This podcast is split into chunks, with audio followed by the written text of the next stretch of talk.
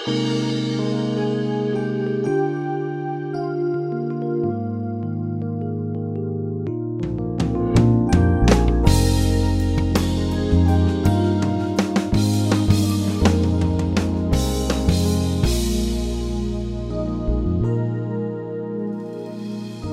name's Jon Redmond from First Baptist Church in Pasadena, Texas, and I want to thank you for joining us today on Peace by Believing. And I want us to begin the program today by thinking about a passage of Scripture in the New Testament. Maybe you're familiar with it, maybe not. But on one occasion, we read that Jesus went into the temple there in Jerusalem and he saw that the money changers were cheating people out of money and they were charging more for the animals that they were selling for sacrifices than they should have been charging. And Jesus was just greatly offended by this and he became angry. And the scripture says that when he got in the temple, he turned those tables over and he ran those money changers out. And then Jesus made a very interesting statement. He said, My house shall be called a house of prayer. Now, that statement has always been interesting to me because there's a lot of other things that Jesus could have uh, described his house by or with. He could have said, for example, My house shall be called a house of praise. I mean, think about it. Praise is so very important. The Bible says that God inhabits the praise of his people. And in most of our church services, we spend the first half of the service singing praise songs to God because that's what we should do. We're commanded to do that. The Bible says that we're to enter God's courts with thanksgiving and and come into his presence with praise. And so we should always be praising God when we come to church. And yet, Jesus did not say, My house shall be called a house of praise. He said, My house shall be called a house of prayer. We might expect, or we might have expected for Jesus to have said, My house shall be called a house of preaching, because preaching is so very important. In fact, uh, the next time you go to church and you look around the room, just be reminded the most important thing in that worship center, the most important thing in that sanctuary is the Word of God, the Bible. The preacher is not the most important person in the room, but the Word of God is the most important thing in that room, and the Scripture commands us to preach the Word. And so you might would have expected Jesus to have said, My house shall be called a house of preaching, because after all, God's Word never returns void. Faith comes by hearing, and hearing by the Word of God. We couldn't even get saved without the Bible and somebody explaining it to us. But Jesus did not call his house a house of preaching, he called it a house of prayer. It's interesting, Jesus could have easily said, My house shall be called a house of uh, philanthropic activity. In other words, my house shall be a place where you help meet people's needs. And certainly we're commanded in Scripture to, to meet the needs of others, to feed those who are hungry, to clothe those who don't have clothes, to help people who are going through hard times, to uh, pray for sick people, to minister to those with special needs. You would have thought maybe Jesus would have said, Hey, my house shall be called a house of philanthropic activity, but that's not what Jesus said. Jesus said, My house shall be called a house of prayer. Now, why prayer? What is it about prayer? Well, the answer to that question is that prayer is where the power is. In other words, when we pray, we are putting ourselves in touch with God, and God has all power. God is the one who created the world out of nothing. And so we know that if God can uh, create the universe out of absolutely nothing, that He has all power over everything. God is the one who brought Jesus Christ back from the dead. God is the one who has ultimate and total power. And when we pray, we're putting ourselves in touch with God. And that's why Jesus said, My house shall be called a house of prayer. And so today, as we think about that and what the importance of prayer is and why Jesus would have chosen to say, My house shall be called a house of prayer, when he could have said, My house shall be called a lot of different things. What is it about prayer that's so important? And why should our churches my church, your church, all of our churches, why should our churches be characterized by prayer? I hope this sermon today will be a blessing to you. Seems like to me when Jesus walked in that temple and turned those money tables, he could have said, Hey, my house shall be called a house of preaching because the Word of God is the most important thing in the room. But that's not what he said. When Jesus walked in that temple and saw what those people were doing and cheating and ripping off the others, he said, My house shall be called a house of what? of prayer. Now, here's my question, and here's the whole point of this sermon today. Why did Jesus say that? Why did he say, My house should be called a house of prayer? Why not a house of praise? Why not a house of preaching? Why did he say, My house should be called a house of prayer? Well, let me mention some reasons. You might want to jot these down. First of all, in order for prayer to be prayer, in order for prayer to be true and genuine and acceptable to God, there must be what I'm calling a spirit. There must be the spirit of prayer. You know, prayer, when we think about prayer, we think about getting down on our knees or maybe folding our hands or bowing our head or closing our eyes and talking to God. We, when we think about prayer, we think about saying words, and that's part of prayer. But there's a whole other part of prayer that doesn't have to do with our posture or even if we say anything. It has to do with the spirit of prayer. What did Paul say in 1 Thessalonians? Pray without what? Ceasing. He said, pray all the time. What did Paul mean? Did he mean 24 hours a day, all I want you to do is talk, is just say words to God? Well, no. If that was true, we couldn't sleep, we couldn't have jobs, we couldn't deal, we couldn't have relationships with our families. When Paul said pray without ceasing, he, he was not saying always be saying words to God. What he was saying was you should always be in a spirit of prayer. Now, what is a spirit of prayer? Well, a spirit of prayer, first of all, involves being right with God. What did it say in Psalm 66 in verse 18? God or the psalmist said, "If I have sin in my heart, talking about unconfessed sin, God will not hear me when I pray." So if you don't have the spirit of prayer, you could say words to God all day long. God's not even listening because you've got sin between you and God. So part of the spirit of prayer is having a right relationship with God. And part of the spirit of prayer is having a right relationship with each other. I can't be right with God if I'm wrong with you. My heart can't be right with God if my heart's not right with you. That's why Jesus said, when you come to church and you give your gift, if there's anything between you and somebody else, he even said, if somebody else is upset with you, lay your gift down. Go try your best to make things right with that other person, and then come and offer your gift on the altar. Now, sometimes we know that it's not, it's not possible to make things right. That's why Paul said in Romans chapter 12 and verse 18, if possible, as much as depends on you, live peaceably with all men.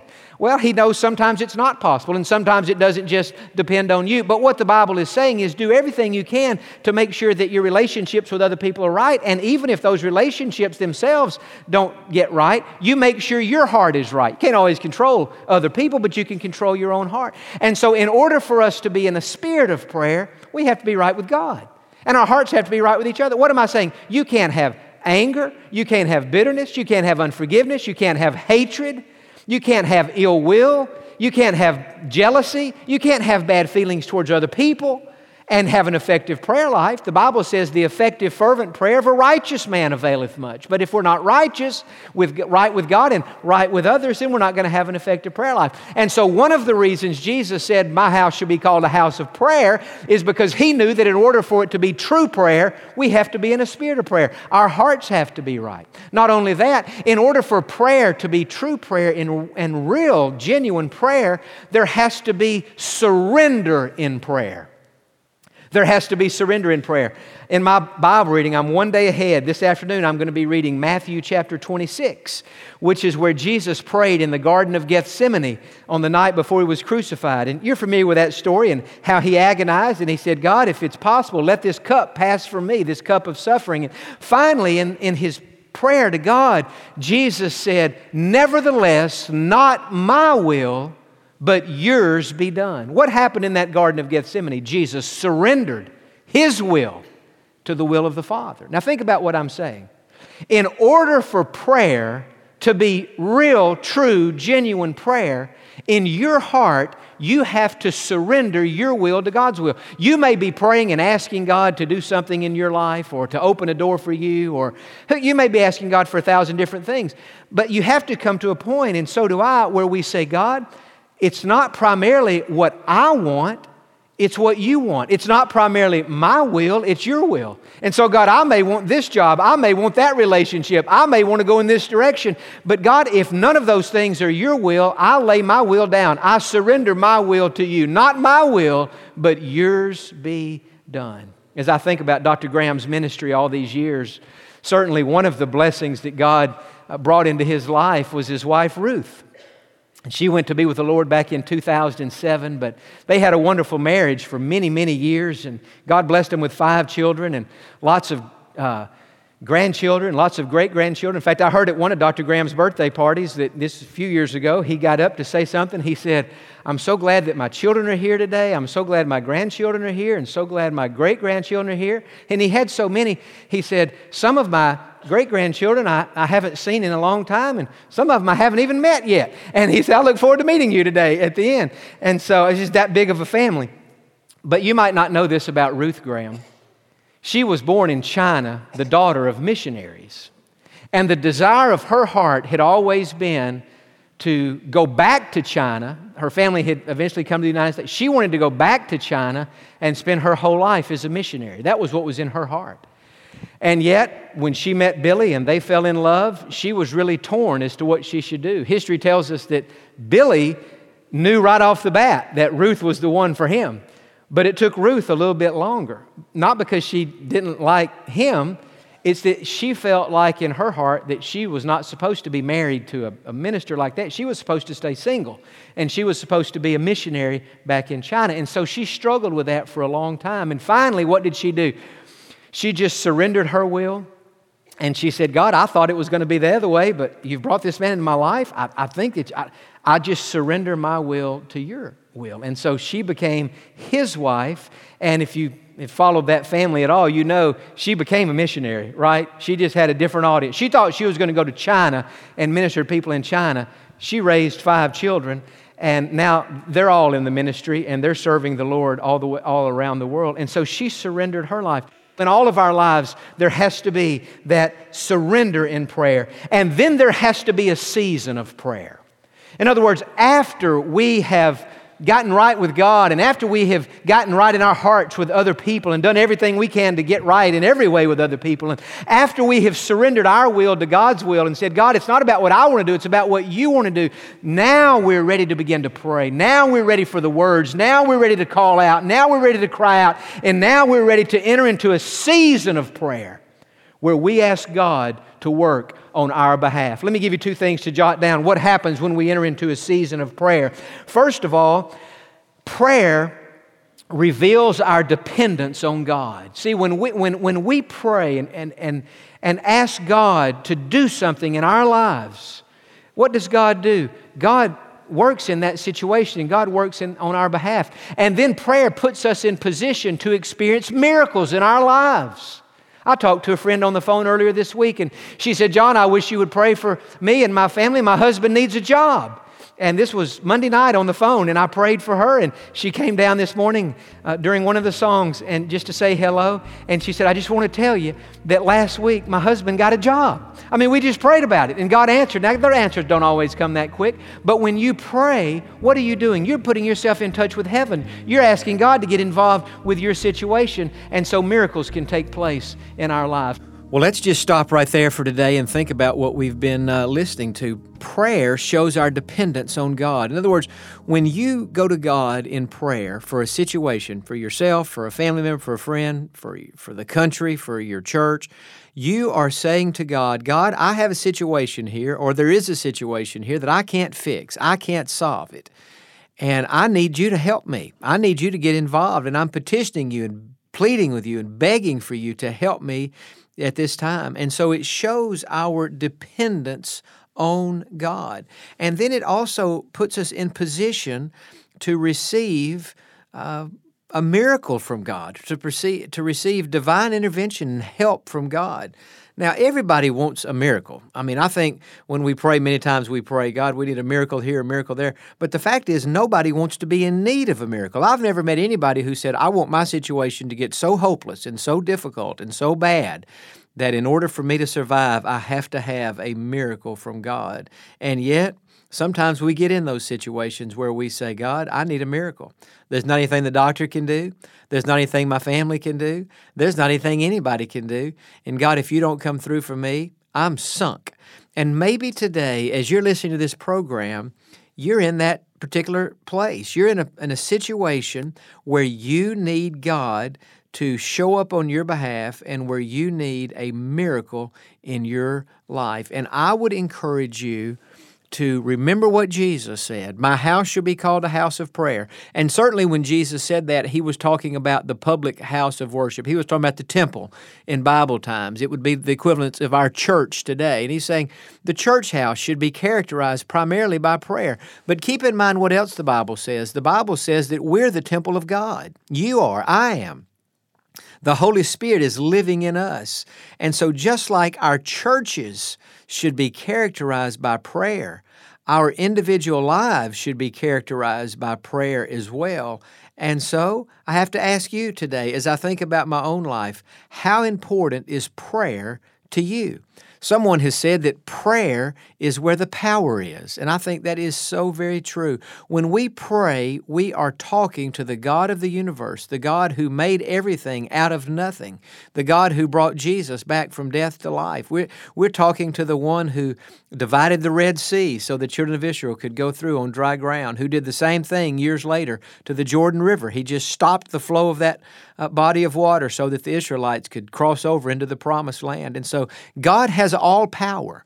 God can heal every sickness. God can uh, solve every problem. God can do anything. And so when we pray, we are asking God to get involved in our situation and to do for us what only He can do. Prayer is where the power is. And so I'm asking you today how important is prayer in your life? How serious are you about prayer? And if you're facing something today that that is just a hopeless situation, have you prayed about it? Are you praying about it? Are you showing your dependence on God and asking for His divine intervention in your life? And I just encourage you to do that. I encourage you, if you have never set aside a season for prayer that you may want to just block out a set amount of time each day to pray for this situation in your life and to just ask God to come through for you. I can think of times in my life when I've been through difficulties in certain situations and and uh, God has just placed on my heart to draw aside and spend a little bit extra time in prayer and anytime I've ever done that, God has always honored that. God honors prayer because prayer honors God. And our lives should be characterized by prayer. And so I would encourage you to pray and to believe and to trust God. Now, not all of our prayers are answered immediately, they're really not. Uh, sometimes we pray about something and it's it's weeks later, months later, maybe years later before that prayer is answered. So we have to be patient in prayer and remember that God's timing is always best. Our, you know, we pray and we look at our situation, we want our answers right now, but remember this with God, timing is more important than time. Time doesn't mean anything to God. God lives outside the realm of time. God's interested in timing, and sometimes God is more interested in doing a work in our hearts, deepening our faith, purifying our character, helping us to grow and become the people that we should be. He's more interested in that than he is in you know, healing a particular illness or solving a particular problem or giving us a better job or meeting some financial need. God will t- tend to all those things at the right time and in the right way. But sometimes God is more interested in what's happening in us than he is with what's happening around us in our situations. And so we have to be patient in prayer. And we also have to remember that sometimes we're praying for something and just for whatever reason, it may not be God's will that he answer the prayer the way we're praying it. God may have something better in mind. I think about the Apostle Paul. He had that thorn in the flesh. And on three separate occasions, he prayed that God would remove that thorn. And after he prayed that for the third time, Jesus spoke to him and he said, Paul, my grace is sufficient for you. My strength is made perfect in weakness. And so in Paul's case, God revealed to him that he was not going to remove that thorn. He was not going to solve that problem. But he said, My grace is sufficient. And so Paul, he didn't pray about that the fourth time or the fifth time or the sixth time. He stopped praying about it because God had made clear to him that uh, that prayer was not going to be answered exactly how Paul was praying it. I would encourage you, if you're praying for healing, physical healing, I would encourage you pray for that until either God heals you or until God impresses upon your heart that He, for whatever reason, is not going to change that situation in this life, or at least He's not going to change it right now. And uh, so you just don't keep praying for something that God's told you He's going to give you extra grace instead of what you're praying for. So sometimes God doesn't answer our prayer exactly like we would pray it. But I would say this, if you, especially if you're praying for physical healing, unless God has supernaturally by His Spirit revealed to you that He is not going to heal your body or heal your loved one, unless He has spoken to you similar to the way He spoke to Paul I would encourage you, you keep praying for that healing. You keep trusting God. You keep believing, asking for a miracle, believing for a miracle, anticipating a miracle, waking up each day praying for a miracle. God is still the God who heals, and God is still the God of miracles. That has not stopped. God has not changed. The Bible says that Jesus Christ is the same yesterday, today, and forever. So unless God tells you to stop praying for a miracle, you keep praying for that miracle. And we'll just believe together that at the right time and in the right way, God's going to come through for you and God's going to meet your need. Uh, in the best imaginable way. Now, certainly, when we think about the importance of prayer, prayer is how we receive Jesus Christ as our Lord and Savior.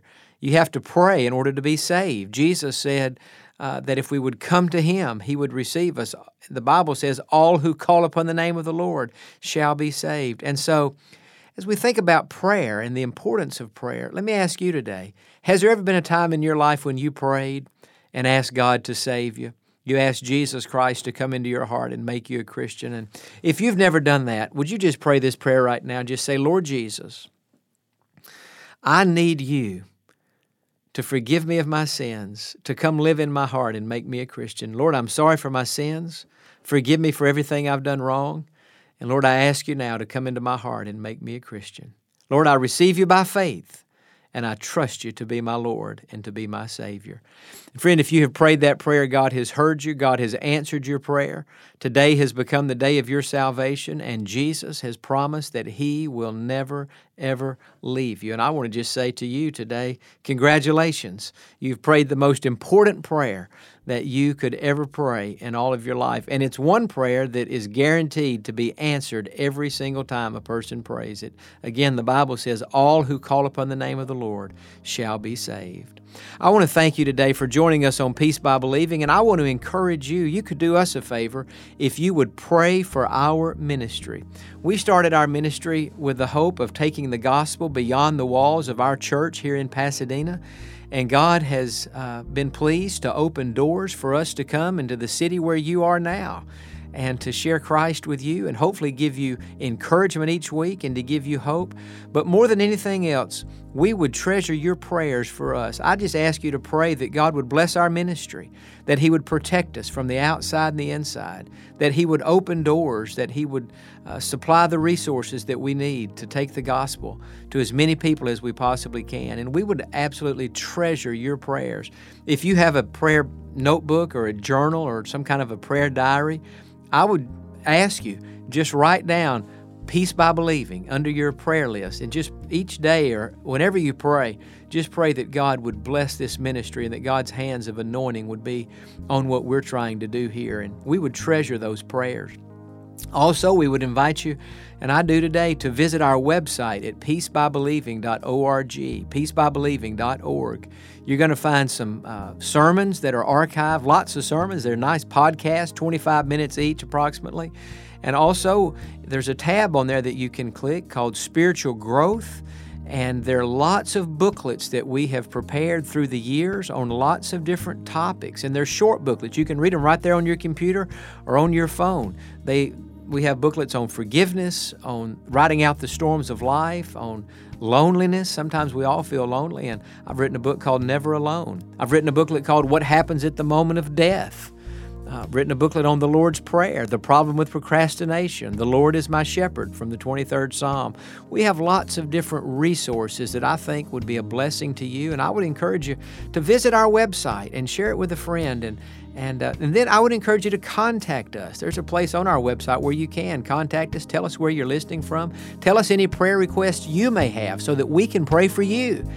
And uh, just share with us anything that might be on your heart. But I want to thank you for joining us today. I encourage you think about what we've talked about today and let's make our lives lives of prayer because prayer is where the power is.